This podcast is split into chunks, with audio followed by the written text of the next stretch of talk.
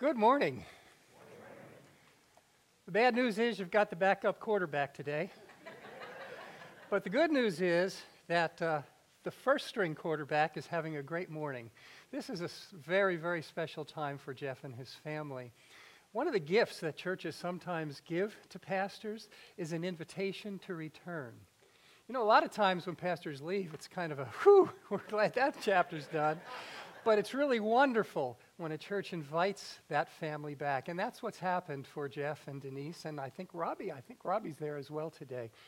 This is an opportunity for them to return to a place that they were before they came here, to Mount Juliet. And we're so very, very happy that they're celebrating Jeff's presence and Denise. And I understand they had a marvelous ministry there. And they were really excited and looking forward to seeing their dear friends. So we celebrate that with them. I'm so happy that they have that experience. And so happy that we have this opportunity to be together as well. I'm going to be reading today from John's first epistle, the fourth chapter, and I'm going to be starting in verse number 7. Dear friends, let us continue to love one another, for love comes from God. Anyone who loves is a child of God and knows God, but anyone who does not love does not know God, for God is love. God showed us how much he loved us by sending his one and only Son into the world so that we might have eternal life through him. This is real love. Not that we loved God, but that he loved us and sent his Son as a sacrifice to take away our sins. Dear friends, since God loved us that much, we surely ought to love each other. No one has ever seen God, but if we love each other, God lives in us, and his love is brought to full expression in us. And God has given us the spirit of proof that we live with him and he in us. Furthermore, we have seen with our own eyes and now testify that the Father sent his Son to be the Savior of the world. And all who declare that Jesus is the Son of God have God living in them, and they live in God. We know how much God loves us, and we have put our trust in his love. God is love. And all who love live in God, and God lives in them. And as we live in God, our love grows more perfect. So we will not be afraid of the day of judgment, but we can see him with confidence because we live like Jesus here in this world. Since love has no fear, because perfect love expels all fear. If we're afraid, it's for fear of punishment, and this shows that we have not fully experienced his perfect love. We love each other because he loved us first. If someone says, I love God, but hates a fellow believer, that person is a liar. For if we don't love people we can see, how can we love God whom we cannot see? And he has given us this command: those who love God must also love their fellow believers. May God add his blessing to this reading from his holy word.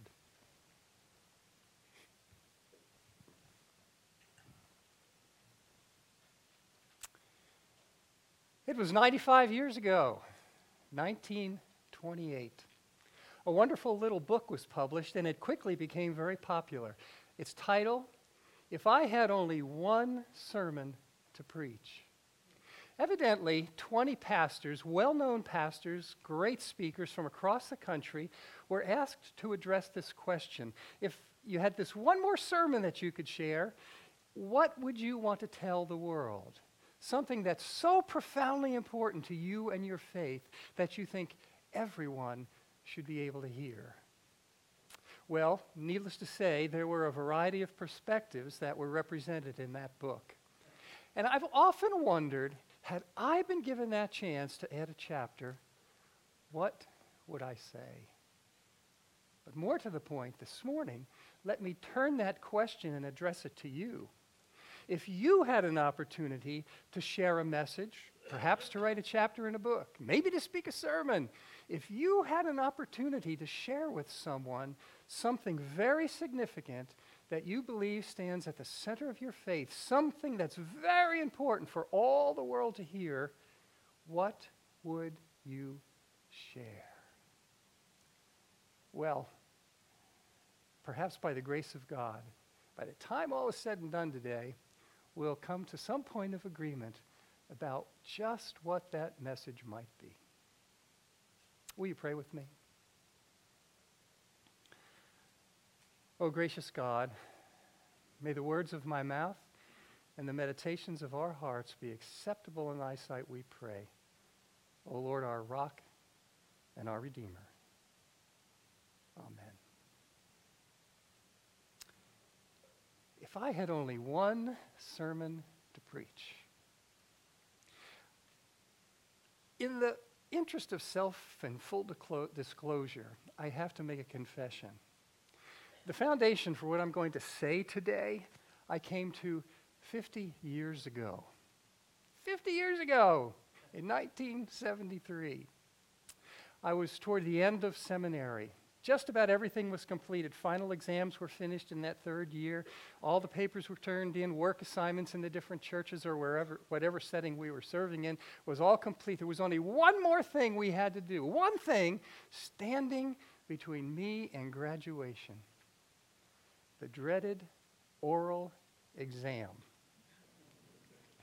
I imagine many of you have probably had that experience.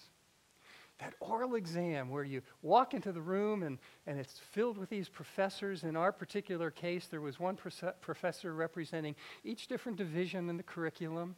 And we would sit down and we would have a conversation. Now, the truth of the matter is, this wasn't a time for regurgitating facts. We've been doing that for the last 3 years. This was a time to try to assimilate all that we had been learning. And so these professors were sitting there from their variety of perspectives, and they were raising questions that I was supposed to answer.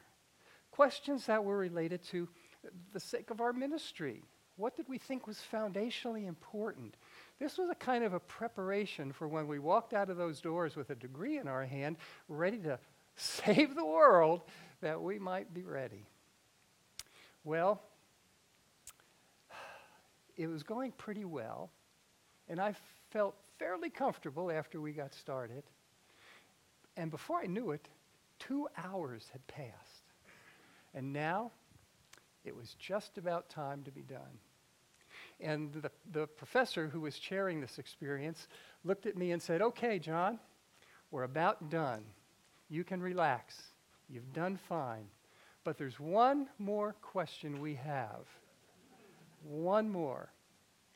We'd like for you to choose one verse out of the Bible that describes for you your understanding of ministry."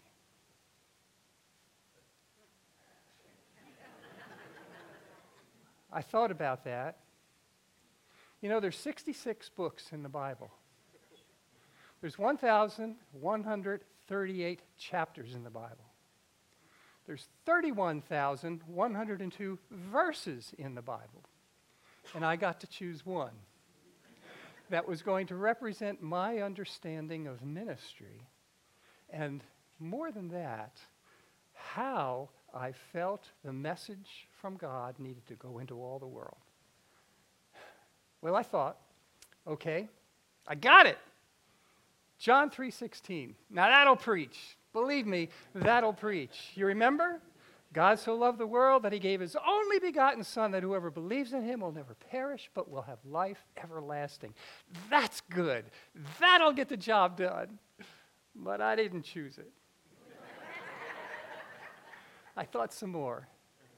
And I finally came up with a verse with just 3 words. You can guess what they were, can't you? God is love.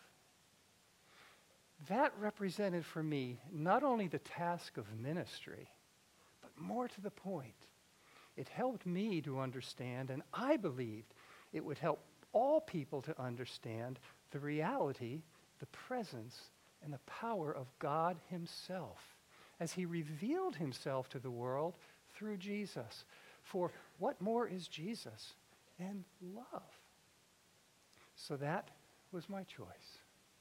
God is love. And you know, I have to be honest with you. In the 50 years since that took place, that foundational conviction has never changed for me. That's always been what it's been about. In the life of the church, in the life of our personal faith, that expression that God is love. So, let's see if we can better understand, unpack those three beautiful words in terms that'll make a lot of sense for us and hopefully be helpful to us even today. Now, I had a professor of theology. In fact, he was in that little oral exam that we had, who taught us that before you write a sermon, the first thing you need to do is think about the theological foundation. Just take 3, 4, maybe 5 lines and try to describe theologically what you think the essence of the message that you're going to be sharing should be about. Then, after you do that, then get on with telling the story. So, I did that. In fact, I've been doing that for a long time. And this is what I came up with. I wrote this down so I'd get it straight. I really believe that all of life is a derivative of these three words. God is love. All of creation has its genesis in this spiritual foundation. I believe divine love is the interpretive key to everything. It's not just a theological posit. No, love is the essence of life in its finest moment, and it's the foundation for all truth. This is the message revealing itself as we see the evolution of humanity's understanding of God, unfolding through the pages of Scripture from Genesis to Revelation and beyond. Yes, and beyond. Because as our brothers and sisters in the United Church of Christ like to say, God is still speaking. Do you believe that? I believe that. Our basic story is found in Genesis through Revelation, but that story continues to grow on the basis of human experience. Richard Rohr, a couple of weeks ago, in one of his daily meditations, said something that I thought was profoundly significant. Shared it with our Immerse group this week. See if you don't agree and how important it is. He said very simply, as we read the Bible, God does not change as much as has our knowledge of God evolved. God has not changed as much as has our knowledge of God evolved. In other words, God is still speaking. This message that we embrace and that we love continues to grow in our understanding and helps us develop the way we look at the world and the way we live in this world. That's a profound conviction, and I think Rohr is absolutely right. So, having said that now, let's think, if we might, about what these three words, God is love, might mean to us, given the world in which we are living today.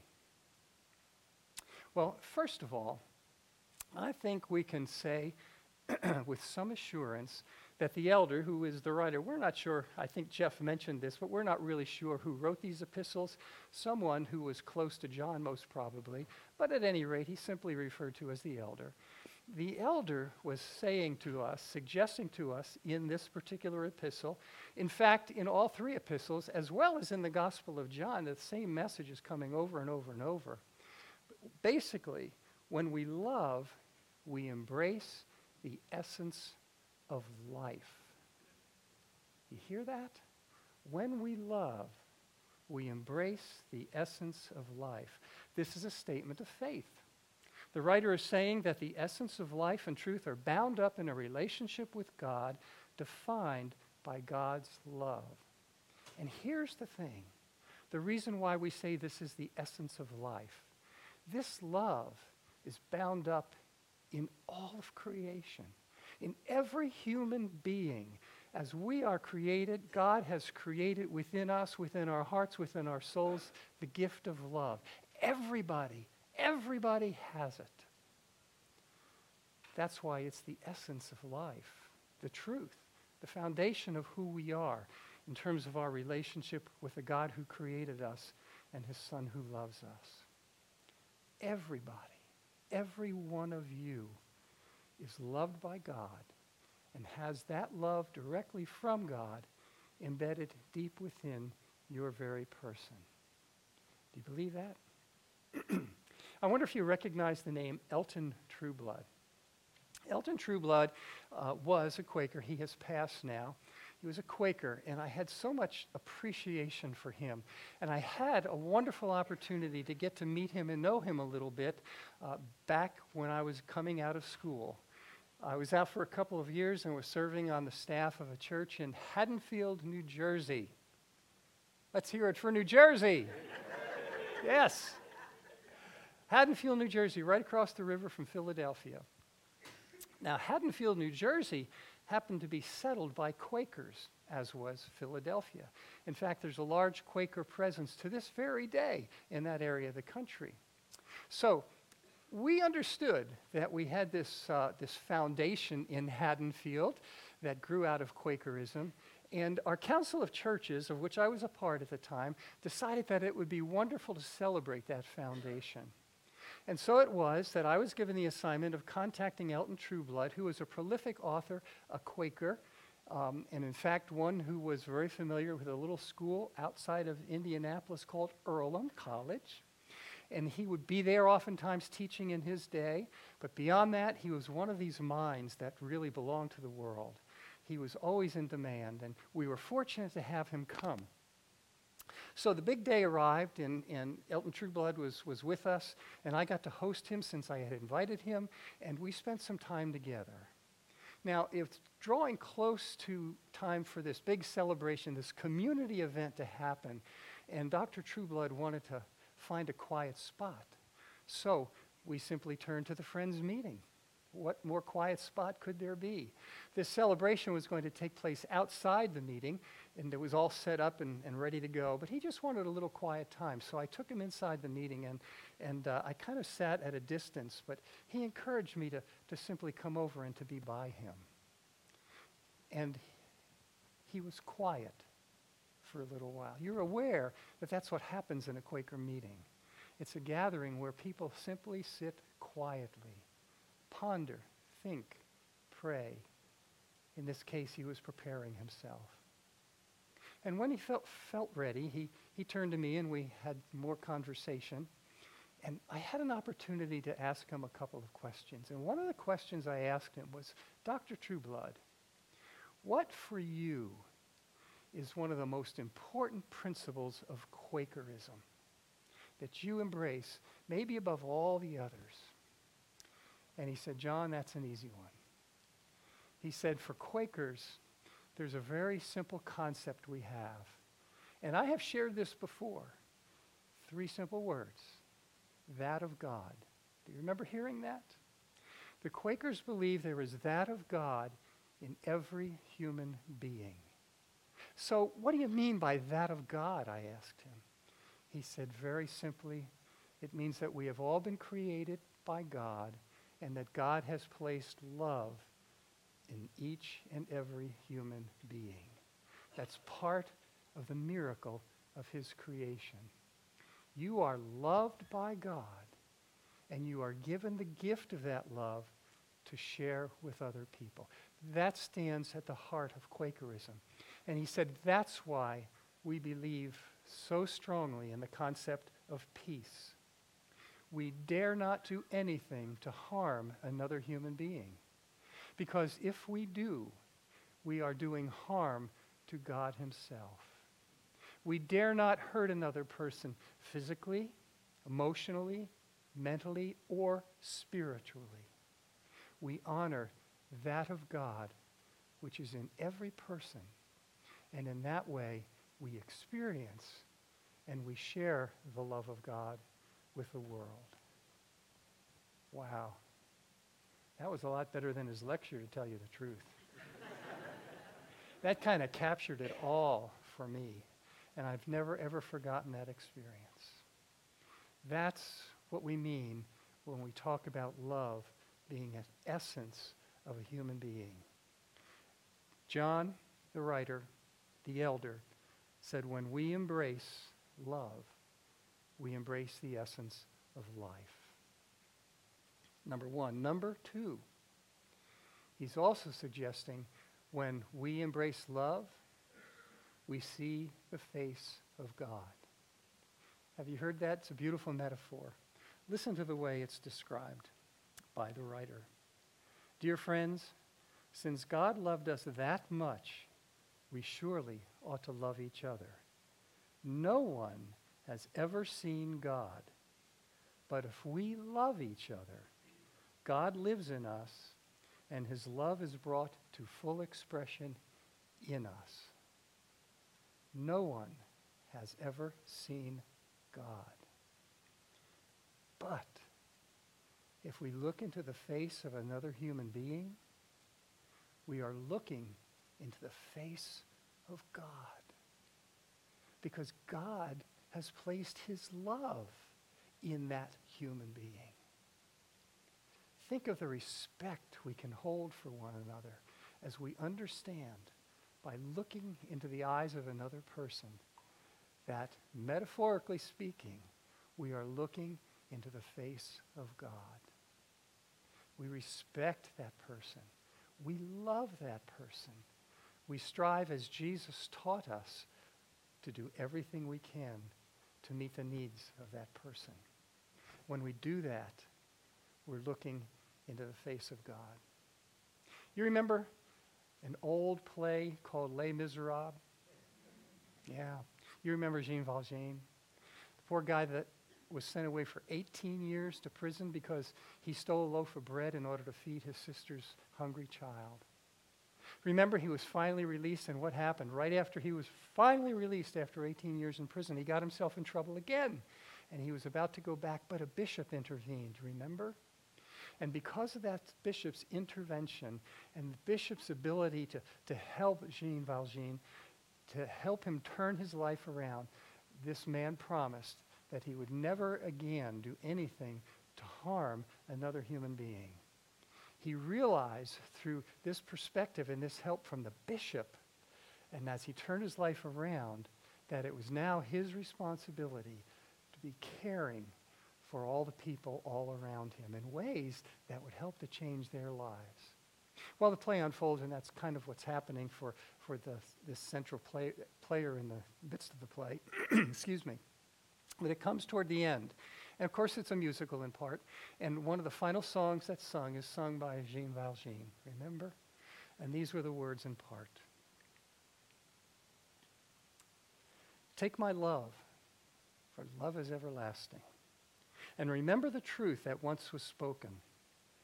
To love another person is to see the face of God. Yeah, Valjean discovered what John wrote about and what Jesus gave himself to prove. Love is the essence of life. And when we take that seriously and respect its reality in everybody around us, well, somehow, some way, we miraculously see the face of God. And that brings me to the third point. I've always been accused of having 3 points in a poem in my sermons. So this is number 3, and the poem's coming. Number 3, to love is to dispel our fears. To love is to dispel our fears. God is love, the epistle says, and all who live in love live in God, and God lives in them. And as we live in God, our love grows more perfect. So we will not be afraid on the day of judgment, but we can face with confidence because we know, like Jesus, is here in the world. Such love has no fear because perfect love expels fear. Does that mean that if we are loving people, that we're not going to literally have any fear in our lives? No, that's not really what it means. What it means is if we are loving people, we will have the courage to overcome our fears and do what God would have us do. That's the gist of what the writer is saying. We're still going to have those moments in life when we're frightened. No doubt about it. I mean, we are living in a fractured world. How do we possibly make it from day to day in this life without occasionally having a fear? I mean, something's broken somewhere. The division is overwhelming. The hatred that we hear spewed everywhere we turn is just revolting. How can we not be frightened in this day in which we live? And it's not just here in this country, it's all over the world. What's happening? The wheels are coming off. I don't know about you, but I am frightened. Do you know what? So was Jesus. Remember the experience in Gethsemane, the night in which he was betrayed. He was by himself, and we get a picture of how he was struggling and how he was frightened. Remember, the gospel writers paint that picture that he's sweating, literally sweating droplets of blood. He's broken. He knows what's going to be happening. He's soon going to be turned against by his own people. He's going to be arrested. He knows before another day passes, he's going to go to a cross and he's going to lose his life. And he pleads with God, "Oh God, if you will, take this cup from me." He obviously was frightened. But you remember the rest of the sentence. "Nevertheless, not my will, but your will be done." He somehow made his way through that moment when it would have been so easy to turn aside. He had that opportunity when he was with Pilate. Remember, Pilate just wanted him to say the right words, the magic words, and he was free. But he didn't. He knew why he was here, and though he was frightened, he had the strength to see himself through. And I believe that that's the same ability that we all have when we are facing frightening times. That somehow, because we know that God is in us, that God lives with us, that God grants us courage and strength, that God loves us, that we can see our way through. Yeah, it may be tough, but we can, as the writer says, we can dispel the fear. Thank God for that ability to keep on keeping on. How many of you enjoy a television program on PBS, Call the Midwife? Does anybody besides Paula and me watch that? Okay. Oh, it's one of our favorite shows. And we were watching the 12th season. Now, we can't wait for the 13th season to come out. It's supposed to come out pretty soon for all the fans. But we were watching it the other night. And in this show, if you're not familiar with it, it's a group of nuns and a group of midwives who are living outside in a very poor town outside of London. And they help families in facing all kinds of problems, but mainly the midwives are, they're doing what midwives do. They're delivering babies. But there's always all kinds of problems that surround those deliveries and affect the lives of the people that are involved in the story. And the main characters themselves have their own problems.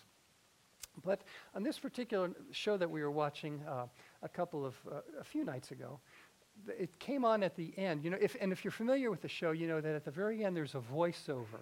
And this voiceover always has a statement that kind of captures what the show was about, the essence of the message of that particular episode, just in a few lines. So we were listening the other day, and I said to Paula, "Wait a minute, did you hear that?" And she wasn't sure what I was talking about. But I said, "Did you hear that?" And I stopped it because it was right near the end, and I turned it back, and I listened to it again. And I thought, that's remarkable. Listen to what it said. "The heart will always find its place. Some call it home. Some call it friendship. If we're lucky, we can call it love. And love is a process of lifelong learning, a lesson in where we belong and what defines us, an education in the things that we can never measure, a page forever fresh and waiting to be turned." What a beautiful description of all that we have been talking about. The gift of love, the essence of life, To love is to see the face of God. And to love is to somehow expel our fears. Well, I've probably said enough, maybe too much. So may I close with one more story. D.T. Niles. Anybody recognize that name? A famous Methodist pastor. He was from Sri Lanka. At the time when he was pastoring, I think it was called Ceylon. Did I say that right? Ceylon. A little country right off the southeastern tip of India. And D.T. Niles was not only a pastor, but he was a theologian and he was an evangelist. And people loved him wherever he would go. And he tells the story about being invited to come to a gathering of scholars that simply had they had a responsibility. They were going to be meeting for a week, and their challenge was to create a statement of faith that all people would be able to buy into. Now, these were learned people. They were fully understanding what their theologies were about. And they were given this task, so you think that wouldn't be too terribly difficult. But there you'd be wrong. Because the week started. The first couple of days were fine. Everybody was cordial.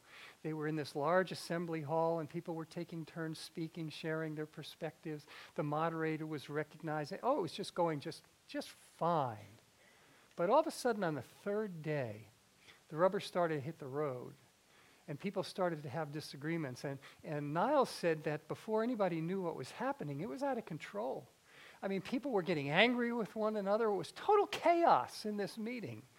And they were totally losing the whole point of it. So this went on the third day and the fourth day, according to Niles. And about that time, there was a young guy, that was somehow in those meetings. He wasn't invited. He was not a scholar. He was not one of great conviction related to religion, or I should say great education. But he was interested to hear what was going to happen. And so after 4 days of this, as he's watching it all unfold, he was very troubled. And he stood up in the back of the room and he started waving his arm, trying to get the moderator's attention, Niles said. Well, finally the moderator recognized him and he said, "Young man, do you have something you want to say?" And he said, "Yes, sir, I do." He said, "Well?" He said, "I believe that there are just four simple principles in a statement of faith." Well, there was kind of a little chuckling going around at this point. I mean, who did this young guy think he was? So Niles said the convener very sarcastically said to the young man, "Okay, if that's the case, why don't you just come on up here and tell us all about it?" He thought the sarcasm would quiet the young man and put him back in his seat.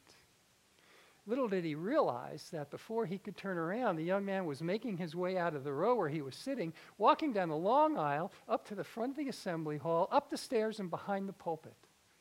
And he looked, and he said, "Thank you," to the moderator. And he looked out at the gathered scholars. And he said, "I believe there are four basic principles." He said, "I believe God created us. I believe God loves us. I believe God wants us to love each other. And I believe that when we die, we go to God." And that was it. He was done. He said, "Thank you." He turned right, back down the stairs, down the aisle, and took a seat in the back. There was a stunned silence, Niles said, for a few moments. And then one person spoke, and then another, and then another. And before you know it, it was chaos all over again, as if the young man hadn't said a single word. Well, move forward now to the end of the week. This convocation, this gathering of learned people has been completed. And it's time to make a statement. You see, they had made public before this even started what was going to happen, and they promised that at the end of the gathering, they were going to share this statement with the world. So the media was present. There were cameras ready to roll, and there were microphones, and everybody, all of the scholars, Niles included, agreed that they were going to go out together. so that they could share their convictions as best as they could and symbolize that they were all together behind this. And so they went out, and the moderator went to the bank of the microphones, and he looked out at the people and he said, well, we've had quite a week.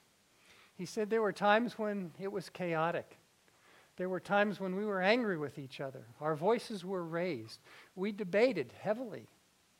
But he said, after all has been said and done, we have a statement of faith that we are ready to share with the world. And he said, we have come to the conviction that there are four basic principles. We believe out of his love, God created us. We believe God loves us. We believe that when we die, we go to God. We believe God wants us to love each other. My friends, it can't get more profound, yet more simple than that. When we understand and take seriously what the elder has been writing about, this gift of love that comes to us first from God and which we in turn then share with each other, when we take that gift seriously, amazing things are going to happen. We're going to experience the essence of life. We're going to look into the face of God, and our fears will be dispelled. By the grace of God, how fortunate we are, how blessed we have been by three simple words. God is love. Amen.